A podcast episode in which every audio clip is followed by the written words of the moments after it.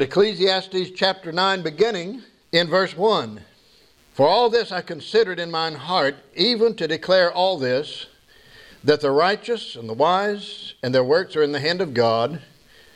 No man knoweth either love or hatred by all that is before them. All things come alike to all. There is one event to the righteous and to the wicked, to the good and to the clean, to the unclean, to him that sacrificeth and to him that sacrificeth not. As is the good, so is the sinner, and he that sweareth as he that feareth an oath. This is an evil among all things that are done under the sun, that there is one event unto all. Yet also the heart of the sons of men is full of evil, and madness is in their heart while they live, and after that they go to the dead. For to him that is joined to all the living there is hope, for a living dog is better than a dead lion. For the living know that they shall die, but the dead know not anything, neither have they any more reward, for the memory of them is forgotten. Also their love and their hatred and their envy is now perished, neither have they any more a portion forever in anything that is done under the sun. Go thy way, eat thy bread with joy, and drink thy wine with a merry heart, for God now accepteth thy works. Let thy garments be always white, and let thy head lack no ointment. Live joyfully with the wife whom thou lovest all the days of the life of thy vanity, which he hath given thee under the sun, all the days of thy vanity, for that is thy portion in this life, and in thy labor which thou takest under the sun. Whatsoever thy hand findeth to do, do it with thy might. For there is no work, nor device, nor knowledge, nor wisdom in the grave, whither thou goest. I returned and saw under the sun that the race is not to the swift, nor the battle to the strong, neither yet bread to the wise, nor yet riches to men of understanding, nor yet favor to men of skill, but time and chance happeneth to them all. For man also knoweth not his time as fishes that are taken in an evil net, and as the birds that are caught in the snare. So are the sons of men snared in an evil time when it falleth suddenly upon them. I know that I had announced Wednesday evening that I was thinking about preaching on the second coming this morning, and I had that all prepared until I got up Friday morning. And the Lord changed my mind. And so we're going to go back into Ecclesiastes this morning, and we're going to talk about, as I said a moment ago, we're going to talk about living under the curse. Now, you remember that starting in chapter 7, we get into the second half of this book of Ecclesiastes where Solomon focuses on the pursuit of wisdom. He's dealt with, in the first six chapters, all the futile pursuits of life that he had gone after wine and women and song and enjoyment and merrymaking and that sort of thing. And now he encourages his readers to obtain wisdom. And we're going to talk about wisdom in living under the curse. In chapter 7, he taught us don't shy away from difficult things because they produce wisdom. You'll learn more by going to a funeral than you will by going to a birthday party. You'll learn about life, you'll learn about death, you'll learn about eternity. Don't expect that being righteous and righteous behavior will keep you from suffering. It won't always do it. Don't assume that you can get away with wickedness because God's judgment is waiting. And then God's governing of the world is incomprehensible so, real wisdom is this just submit to what God does and to what God says. Then in chapter 8, we see his call to basically obey the law of the land. One put it this way to submit to the corrupt rule of the corrupt king. And now in chapter 9, he's going to give us something that is so much easier to handle, and that is the absolute certainty of death. Okay? That's what we're going to look at this morning. But before we do that, I want us to go all the way back to the book of Genesis. Genesis chapter 2. We're talking about the curse this morning. And in the second chapter of the book of Genesis, we read, beginning in verse 15, And the Lord God took the man, and we're talking about Adam, of course, and put him into the Garden of Eden to dress it and to keep it. And the Lord God commanded the man, saying, Of every tree of the garden thou mayest freely eat. But of the tree of the knowledge of good and evil thou shalt not eat of it, for in the day that thou eatest thereof thou shalt surely die. Now, Genesis 2 is the chapter in the Word of God that renders Adam totally without any excuse whatsoever. God does everything He can, everything possible, for Adam to succeed in his obedience to God and his doing and being what God would have him to be. Of course, in verse 7, he creates Adam. In verse 8, God puts Adam in a perfect garden, plants him there. And in verse 9, we see that God causes all of the plants of that garden to grow, and God even waters them with a dew, it says, which comes up from the ground. And then, as we read in verse 15, God makes his expectation of Adam very clear dress and keep the garden, tend it, and you can eat of any tree of the garden except one the tree of the knowledge of good and evil. And then we get to verse 18 in chapter 2, and verses 18 through 25 God just improves Adam's situation completely because God gives Adam a helper that is sufficient and right for him. He creates the woman. And so now Adam has a suitable helpmate. But when we come to chapter 3, everything blows up, doesn't it? In chapter 3, in the first seven verses, we see the temptation of Eve. The devil comes to her, he tempts her, he gives her this fruit of the tree of the knowledge of good and evil, and he appeals to the lust of the flesh, the lust of the eyes, and the pride of life. And Eve submits and eats of the fruit, and she gives it to her husband. And Adam submits, and Adam eats of it. And then in verses 8 through 19, we see the curse that comes upon mankind because of the disobedience of Adam enmity, because of the moment he ate of it, he's at enmity with God, and Adam and Eve are hiding from God when they used to walk with God. We see pain. He, God promised her, the woman, pain in childbearing. We see labor, and ultimately, we see death. And in the final verses of that chapter, they are evicted from the garden. Here, Adam and Eve had lived in this garden and now they're evicted from it. And God placed a cherubim at the entrance to the garden with a flaming sword to keep them out. Now, some have suggested that one of the reasons God did that, it would have been possible, had the cherubim not been there, for them to go back in and eat of the tree of life, and as sinners had lived eternally. And that's not going to happen. So God put the cherubim there. Can you imagine what it was like to go from living in a perfect environment, a perfect garden, to being cast out into a sin cursed world. Somebody put it this way if you grew up poor, and if you grew up in poverty, and you lived that way all of your life and you died in that, you really wouldn't know what you'd missed, had you? But if you grew up rich, and then all of a sudden you lost everything and you went from being rich to being destitute, you would know what you missed and there would be the pain of what you had lost. And that's what Adam and Eve are going through.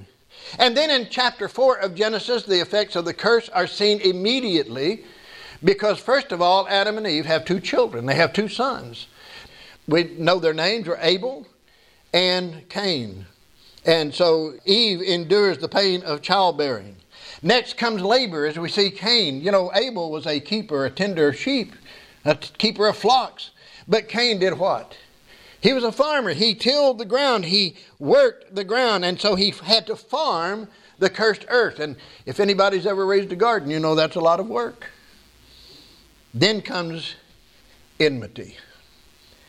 Because Abel's sacrifice was accepted and Cain's was not, Cain becomes angry with his brother. And in fact, next we see death because Cain, in his anger, in his enmity, in his hatred, killed his very own brother. And so it doesn't take long for the curse just to come into full effect. In fact, if you keep reading in the fourth chapter of Genesis and you look down to verse 19, there was a man named Lamech who introduced polygamy. He said he had taken two wives.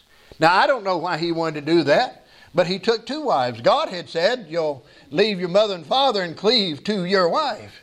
But Lamech had two wives. He brought polygamy to bear. And then he committed the first double homicide. He said, I've killed a man and a young man to my hurt. And he tried to justify committing double homicide. But when we get to chapter 5, this fifth chapter of Genesis, then we get to the real sting of the curse. Because if you look at verses 4 and 8 and 11, 14 and 17 and 20 and 27 and verse 31, it's giving a list of Adam's descendants. And you know how it ends? And they died. And they died. and they died. And folks, the curse is right here in Genesis chapter 5. Now, let's jet ahead for about 3,000 years. And we come to the preacher. We come to Solomon in the book of Ecclesiastes. And you know what? He's still talking about it. He's still talking about this curse that has come upon mankind. And here's the reality as we're going to approach it this morning there's one fate for everybody. There's one thing that you can know for certain that is going to happen to you, and you know what that is? You're going to die. Every one of us in this building. It is a truth that we cannot avoid. It is a truth that we cannot control, and it is a truth that we cannot forget. Death is waiting for each and every one of us, and we're going to find out we don't know when it will be. Listen, you can eat the right things. You can buckle your seat belt. You can don't run with scissors. Don't play with matches. Watch out for snakes. Drive carefully. Wear a helmet. Look both ways. And still, death's going to find you. It is coming. It is going to happen. There's no avoiding the curse. Hebrews chapter 9, verse 27 And as it is appointed unto man once to die, and after this the judgment. Romans chapter 5, verse 12. Wherefore, as by one man sin entered into the world, and death by sin, so death has passed upon all men, so that all have sinned. Every one of us has sinned in Adam. We're going to explain that in a moment. And every one of us has the curse over our heads, the fate that is awaiting everybody, and that is physical death. And first of all, I want you to notice it is a singular fate. Look at these first two verses. Verse 1 is sort of a transitional, it's a bridge into a new thought. See, at the end of chapter 8, what Solomon has done, he has reminded us that you're not going to understand the way God governs the world. You're not going to understand why God lets certain people rule and why other people don't rule. You just cannot understand it, as the scripture says, under the sun. And so verse 1 sort of reiterates that. Look at what it says. For all this I considered in my heart, even to declare all this, that the righteous and the wise and their works are in the hand of God. No man knoweth either love or hatred by all that is before them. There are a couple of thoughts here. First of all, he says that the works of the righteous are where? They're in the hand of God. Our works, our lives, all depends upon God. No one can guarantee how long they're going to live, and no one can say when they're going to die. It is all in the hand of God. And the other thing is that we have no control over how that plays out in our lives. Look at what he says No man knoweth either love or hatred by all that is before them. We don't know what awaits us. We don't know what tomorrow brings. Now, Solomon has said this several times as we've gone throughout this book of Ecclesiastes, but he's just reminding us again you don't know. We can make our plans. Remember, God reminded us of that in the book of James. You can make your plans, but you ought to say, if the Lord wills, I'll do this or that. But we can make our plans, but we don't know what awaits us. The expectation we have is that if I live a righteous life, if I live a good life, if I walk in wisdom, it ought to result in my being loved and appreciated and approved. But the fact is, there is no such guarantee in the Word of God. Think about this the holiest and the wisest person ever to live was nailed to a cross.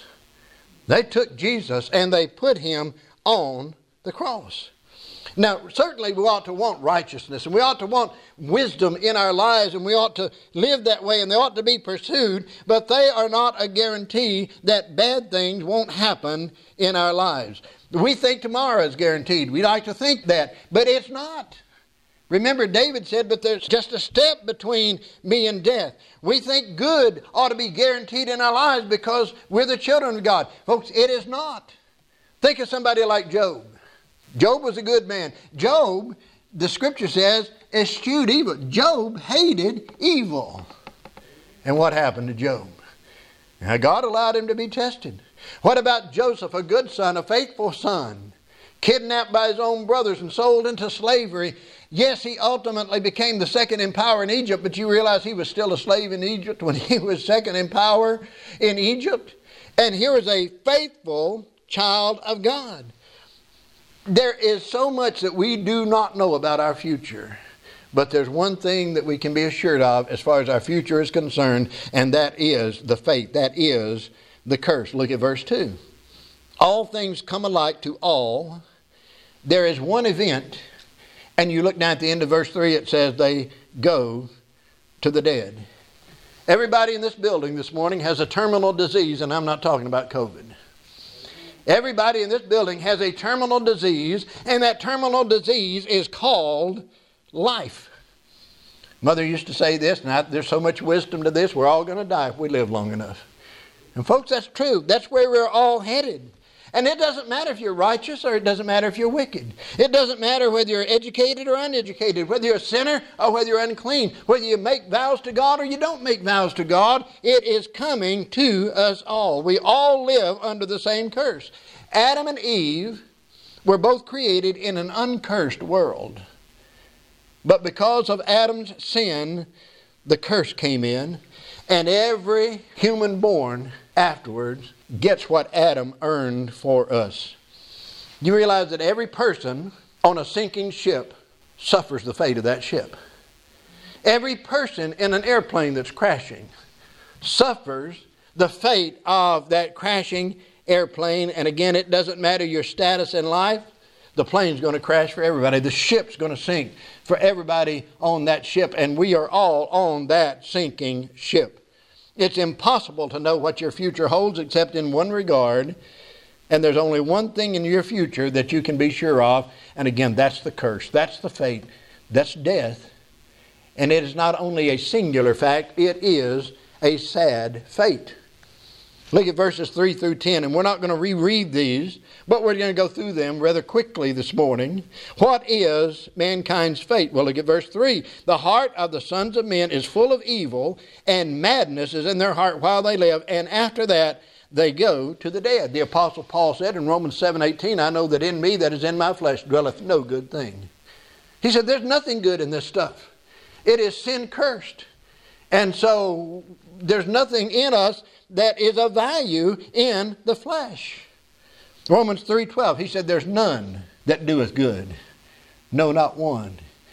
Now God had said through Solomon in the book of Proverbs he said all men will declare their goodness but a faithful man who can find. Oh we like to think we're good but the word of God says there's none good no not one. And he says again that they're full of evil and madness is in their heart. Now, that word madness doesn't mean what we think it means. Madness, when we think of madness today, what do we think of? We think of somebody that just loses their mind, somebody that goes crazy, more or less, right? Well, that word madness here has the idea of folly, it has the idea of foolishness, it has the idea of mindless activity. For instance, somebody says, I'm going to take my paycheck and I'm going to cash it and I'm going to spend every bit of it on lottery tickets. What would we say to them? We say, You're mad. that's madness. That's foolishness. That's a waste. And so Solomon just says, In the heart of man is evil, and this foolish activity, this mindless activity. See, God gives us an assessment of humanity, and it's a very hard assessment, but it is also a very accurate assessment. And that assessment is this, and He said it in Genesis 6 the thought of man's heart is only evil continually. You know, that's all man thinks about. And you read that sixth chapter of the book of Genesis, as we said a moment ago from Romans chapter 3 there's none that doeth good, no, not one. We're all born in sin and we are headed to death, and that is what we call the doctrine of total hereditary depravity. And everyone suffers from that. Psalm 51, verse 5 David said, Behold, I was shapen in iniquity, and in sin did my mother conceive me. Now, he was not saying there was anything wrong with his mother when he was conceived, that she was an evil woman or vile woman. He just said, I was born with a sin nature. I was born separated from God. Now, if we look at it, it's easy to see why Adam was punished, isn't it? He broke the rule. Adam broke God's one command. It's right that Adam should be punished, but why should I be punished? Why should all of humanity be punished because of Adam's sin? Well, because Adam fell and we're all born as descendants from Adam. We all came from him. Now, God has in His Word, and you find it in the first chapter of Genesis as God is creating or recreating this earth, however you want to look at that. But we find it as God created the plants and as God created the animals. He said, Let everything bring forth after his kind. I personally refer to that as God's law of reproduction. Everything's going to produce what it is. What are you going to get from an oak tree? Don't say acorns. Say an oak tree. an oak tree will produce an oak tree. A pine tree will produce a pine tree. Why does it do that? Because that's the law, that's the standard that God gave. And when Adam fell, he became a sinner when he disobeyed God. And you know what the only thing that a sinner can produce is another sinner. We love sweet little precious babies, just been born, little Sammy back there in the nursery, just so beautiful and, and so forth. And he's so sweet, but you know what he is? I know his family won't get offended at me for saying this, but he's a sinner. Born with a sin nature. And that sin nature separates him from God. Well, where did he get it? Ultimately, he got it from Adam. Let me ask you this was, was Abel better than Cain? Was Noah better than Lamech? Was Abraham better than Lot? Regardless of what you say, here's the fact they all had one thing in common they all died. That's the fate, that's the curse. So in verses 4 through 6, Solomon goes on to point out that death, as if we didn't know this, is a very negative thing. And he actually gives us six realities about death as it relates to this life. And we're going to go through this quickly because we really don't like to think about these things. But look at verse 4. First of all, in death there is no hope. In death there is no hope. Look at it. For to him that is joined to all the living there is hope. For him that is joined to all the living, there is hope. And then he goes on to say this a living dog is better than a dead lion. Well, what does he mean by that? Well, in the ancient East, dogs were not the nice, cuddly little pets that we think they are today. You know, we like to pick them up, hug on them, love on them, and they're, they're wonderful and, and all of that. And we've got one, and he's taken our hearts. But in the ancient East, dogs were despised. They were mongrels. They were violently hated. Lions were considered noble. Okay? But he says here that a living dog is better than a dead lion. Well, what does he mean? Even a despised living thing is better off than a noble dead thing. And so he says that in death there is no hope. If a person is sick, what do they have? They have hope of getting better. They have hope of overcoming their illness. But once that body dies, guess what? All that hope is gone. And so in death, there's no hope. Then he says in verse 5, the first part of verse 5, in death, there's no escape. For the living know that they shall die. We know that. We need to face that. We have to come, and eventually we will come face to face with that. Whether we think about it or whether we dwell on it, and you know, we, we think about it, but then we like to not dwell on it. I mentioned just a few weeks ago that the life insurance business in this country is a multi billion or trillion dollar business. We will think about death, but we want to not dwell on it. But he says, The living know that they are going to die. Again, Hebrews 9:27. It's appointed unto men. You have an appointment. You'll keep your appointment. You will not be late, and you will not cancel your appointment with death. You're going to be there. Romans chapter 6, verse 23 For the wages of sin is what? Wages of sin is death. Death is separation. The spirit will separate from the body one of these days. And the spirit will either go into the presence of God or into the presence of Satan in torment. But it's going to separate from the body, and that will be called physical death. And so he says, The living know they shall die. Now, the second part of that in verse 5 is this the living know they shall die, but the dead know not anything. He's speaking in matters that pertain to this life, into what's going on into this life. But you see this point. Once a person dies, they're cut off from the land of the living. They don't watch the news anymore. They don't pick up the newspaper anymore. They're separated from the matters of life. They're separated from the matters of the living. I have people ask me, Do you think people in heaven know what's going on on earth? And my response is generally this I really don't. I think it would create too much sorrow. You know, maybe a, a grandparent's already died and gone on and been with the Lord, and they see a grandchild that has left the faith, left the truth, maybe a grandchild that has rejected Christ and on the road to hell. And their hearts are broken with sorrow if they were to see that. And I just don't think that's going to happen. And so I don't think people in heaven know what's going on on this earth. And so those who have gone on and died, they have nothing to do with what's going on in this life. But also in verse 7, he says this in death there's no reward, neither have they any more a reward. Now, again, he's not speaking in an eternal sense, he's speaking of life under the sun. When someone dies, you don't reward them. When someone dies, you don't pay them. You know, let's say a man had a wonderful business, he had a profitable business, and he was making good money, and he had a great day one day, and at the end of that day, he passed away. Well, they wouldn't pay him. They might pay his family, but they would not pay him. And so in death, there is no reward. And in the end of verse 5, he says, In death, there's no remembrance, for the memory of them is forgotten. Now, obviously, those folks who are close to that individual who has died is going to remember them. But you know what? There's a saying that says this life goes on. And as life goes on, people in the world, people who are not close to this individual, though they may have known them, will forget all about them.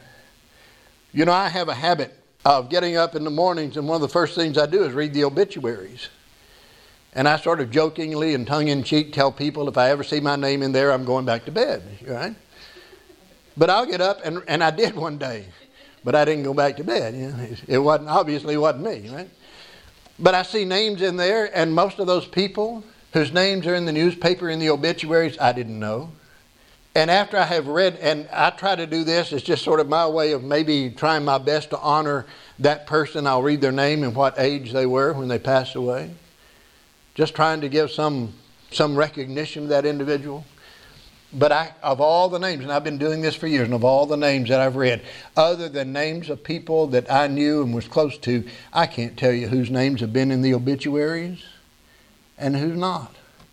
In death, he says there's no remembrance.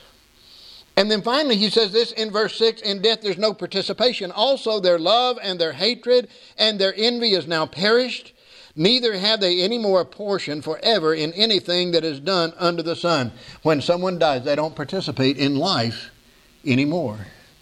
Their participation in life is over. Death removes a person from this life. And again, it doesn't matter if they were good or bad, rich or poor, clean or unclean, religious or not religious committed or lazy, death will remove them from this life. This is the curse that we're under, folks. So in verses 7 through 10, Solomon instructs us how to live in wisdom, knowing that we are under this curse. We're all looking at a singular fate. We're all looking at this sad fate, but here's what he says in verse 7 Go thy way, eat thy bread with joy, drink thy wine with a merry heart, for God now accepteth their works. You know what he's saying? You're only on this rock for a short time, make the most of it. Now, I understand I don't use a lot of abbreviations in texting, but I understand in texting there's an abbreviation Y O L O. Anybody familiar with that one? You only live once. And that's true in this flesh. You only live once.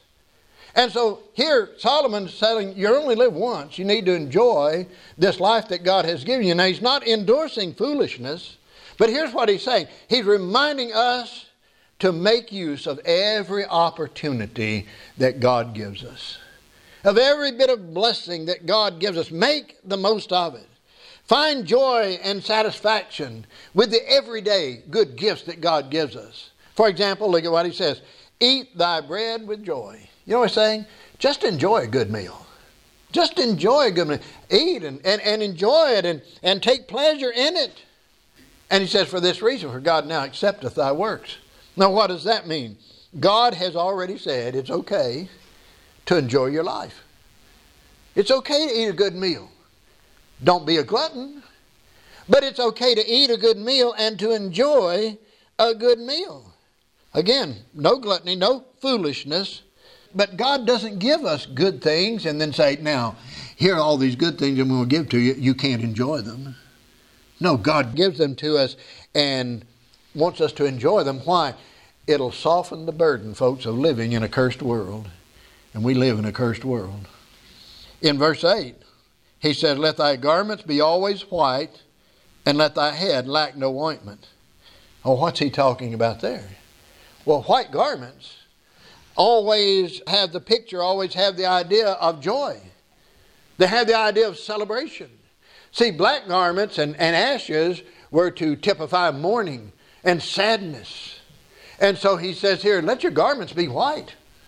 Let your head be covered with ointment, or let your head be covered with oil. What does the oil have to do with? Now, in some situations, oil is used as a picture of the Holy Spirit, but that's not what he's saying here. When he said, let your head be covered with oil, in, especially in the southern part of Israel, it gets very hot. They said when we were in Jericho area that sometimes it'll get 110 degrees in the shade in the summertime in that part. So if especially if you had a bald head, you know, and you went outside and the sun's beating down on your head and, and it would dry the scalp out. So he says, put oil on your head so that the skin doesn't dry out, maybe on your face so the skin doesn't, doesn't dry out, and you get this gaunt look about you. In other words, he says, dress up and clean up. Wear some white garments, put some oil on your head. Instead of going out and looking like you're in pain and looking like you're in misery, have, have you noticed how many people run around the world these days and they, they're either, I've noticed this especially, and I've mentioned this several times, so many young people just seem to have an anger in them toward the world, toward everybody, toward anybody, and they just have this sort of built in anger.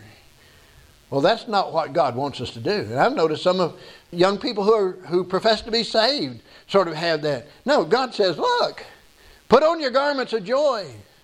Don't look like you're in misery. Put oil on your head so you don't look like you're, you're gaunt or, or that you're, you're starving or whatever it may be. This life is full of pain and it ends soon enough. We need to enjoy the blessings that God gives us in this life. Psalm 118, verse 24 says, This is the day which the Lord hath made. We will rejoice and be glad in it. We ought to get up every morning quoting that verse. Listen, if God brought you through the night and woke you up this morning, you ought to thank God that you've got today. And we should have gotten up and said, you know, some people will get up, some preachers especially get up and say, Good morning, Lord, especially on a Sunday, and then they'll get up and say, Good Lord, it's morning, you know. But on a, a, Sunday especially, God woke me up this morning. God gave me breath through the night. God kept me alive through the night. And I woke up today and I should say, God made this day. And God gave me this day. I'm just going to rejoice in this day. Because there's going to be enough sadness come along. Remember what Jesus said in Matthew chapter 6, verse 34? Sufficient unto the day is the evil thereof. Look, you're going to have enough problems today. Don't wake up in a bad attitude and, and a sad attitude or a mad attitude. Wake up rejoicing that God gave you the morning. And then you'll be able to face the problems that come during the day. Enjoy life's simple pleasures. See, we want to enjoy the big events, don't we? Oh, we went here, we went there, we had a great time and all this. Just enjoy the simple pleasures. As I was thinking about this, I thought about something I did a few years ago. Hadn't done it since I was a child. Probably stressed the neighbors out a little bit if they saw it. But it was one of those days like it was yesterday, like it's supposed to be today. Beautiful blue sky, clear, warm, and everything. And I just mowed the yard and I had all this dirt and dust on me anyway. So I looked up at the sky and I just laid down in the yard flat on my back looking up at the sky. I hadn't done that since I was a child. But you know how good that was? How good that felt? Now, if you have neighbors living close by, you may upset them when you do that because they may call 911 for you, but especially if you're my age. Thank you. But just enjoy the simple things. It doesn't have to be some big, momentous occasion for us to enjoy it. Just enjoy the simple, everyday things that God gives us. Then he says in verse 9, Live joyfully with the wife whom thou lovest all the days of the life of thy vanity. God did not create us to be recluses. God did not create us to be loners. If you go back and look at that first chapter of Genesis, and the verses are verse 10, 12, 18, 21, 25, God's creating. And at the end of the day, the scripture says, God said it's good. God said it's good. God said it's good. Comes to the final creation, and God said it's very good. But you get to Genesis chapter 2, and you get to verse 18, and you know what God said? It is not good. Now, why did God say it is not good? He said it's not good for the man to be alone.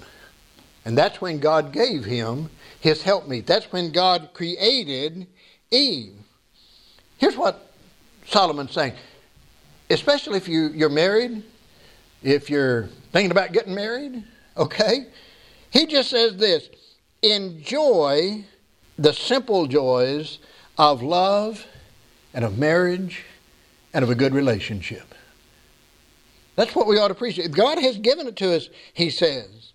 We live in a sin cursed world that's full of pain and enmity and toil. So enjoy this wonderful and special relationship that God has given you. Boy, this is a real good verse to preach at a wedding service, isn't it? There may be a sense that God is saying this since we know that death is waiting, instead of spending your life in anger and bitterness, spend it with your family, spend it with your friends. Enjoy having that time together. There's nothing I like more than being with my family. So, again, just remember that God has given this relationship, and we ought to enjoy this relationship that we have. Solomon says, just enjoy your time with your spouse. And then in verse 10, he says this Whatsoever thy hand findeth to do, do it with thy might, for there is no work, nor device, nor knowledge, nor wisdom in the grave, whither thou goest. Now, Solomon does not advocate idleness. You know what he advocates? Work. Enjoy your work, work hard at whatever job that God has given you. And I think he'd say this work hard and do your best. I gave our children two pieces of advice, or a piece of advice, as they were growing up, graduating high school, getting ready to go out in the work world. I said this if you'll just do this, if you will show up every day, and if you will be on time, and if you'll do your job, you'll be so far ahead of so many other people at work. Just doing what you're supposed to do. Just earning the money that you're working for. And that's what Solomon is saying here. Make the most of your life. Enjoy the simple pleasures. Enjoy the simple pleasures. Spend time with your spouse and work hard. Because you know what? Man was created to work. God designed us to work. God has given us these, as I said a moment ago, just lessen the burden of living in a world that is cursed by sin. And we ought to enjoy it. And then he gives us two very sound pieces of instruction in these first 10 verses. Number one is this Quit trying to fix things you have no control over. How often do we want to solve every problem we don't have any control over it? Just quit trying to fix things you have no control over and enjoy the simple, everyday pleasures of life. And then here's the second piece of advice work hard because there's no activity, there's no planning, there's no knowledge, there's no wisdom in the grave where you and I are headed. Work hard and enjoy life because death is coming. It's a singular fate. It is a sad fate, and here's the last part of this it is a sudden fate. You look at verses 11 and 12. And by the way, I said this a moment ago, but once man realizes that death is coming, and once man realizes that he can't escape death, you know what he does? He goes from trying to avoid death to trying to put death off as long as possible. I want to think about it. If I think about it, it may happen. I'm not going to think about it. I want to put it off as much as I can, as long as I can. How much of our thinking today involves trying to delay death? We have commercials on television that if you'll take this, if you'll do this, if you'll get involved in this program, if you'll lose this weight, if you'll take this pill, you can live longer. And we ought to want to live. See, I want to live as long as God wants me to live. And I hope that's a long time. I've shared with you one of the things that I don't like about death is the thought of leaving my family. That is the, the worst part of it, having to leave the people I love. But I know they're going to come join me one day. By the way, how do you, how do you delay death? How do you prolong life? Listen to what he says in verse 11 The race is not to the swift, nor the battle to the strong, neither yet bread to the wise, nor yet riches to men of understanding, nor yet favor to men of skill, but time and chance happeneth to them all. How do you win a race? Be faster. How do you win a battle? Be fiercer. How do you become more successful? Be wiser. But you know what Solomon says? That's not necessarily going to do it. The fastest doesn't always win the race. It's not always the strongest that survives. It's not always the wisest that is the most successful. He says time and chance overtake them all. Chance here is not how, we think of chance, you know, as well, it might happen, it might not happen. But chance here talks about an incident. We're all victims of time and of incidents. What do you mean, incidents? Things happen, folks. Things just happen. And what Solomon is saying, there's no certainties in life.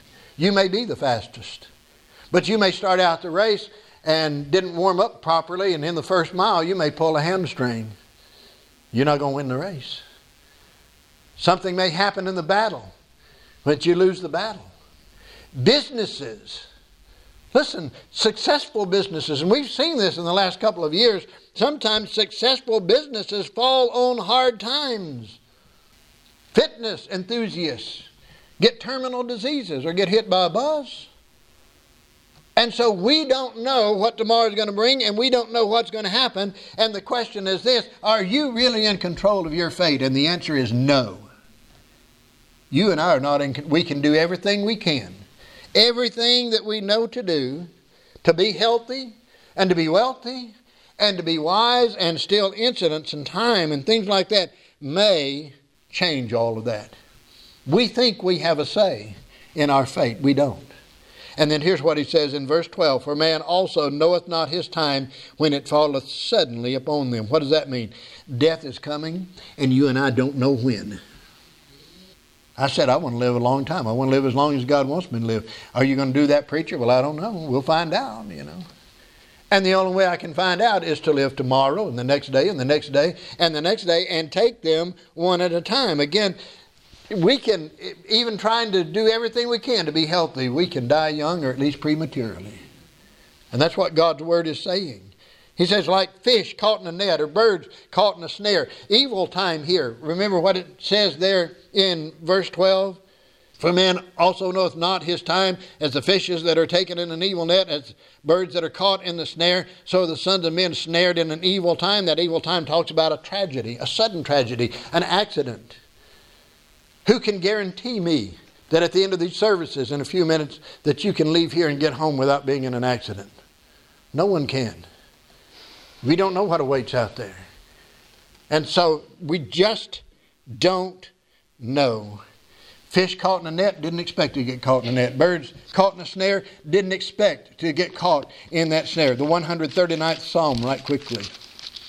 Psalm 139, verse 16. Thine eyes did see my substance, yet being unperfect, and in thy book all my members were written, which in continuance were fashioned, when as yet there was none of them. You know what that's saying? Here's the idea of it. Your eyes saw me before I was formed.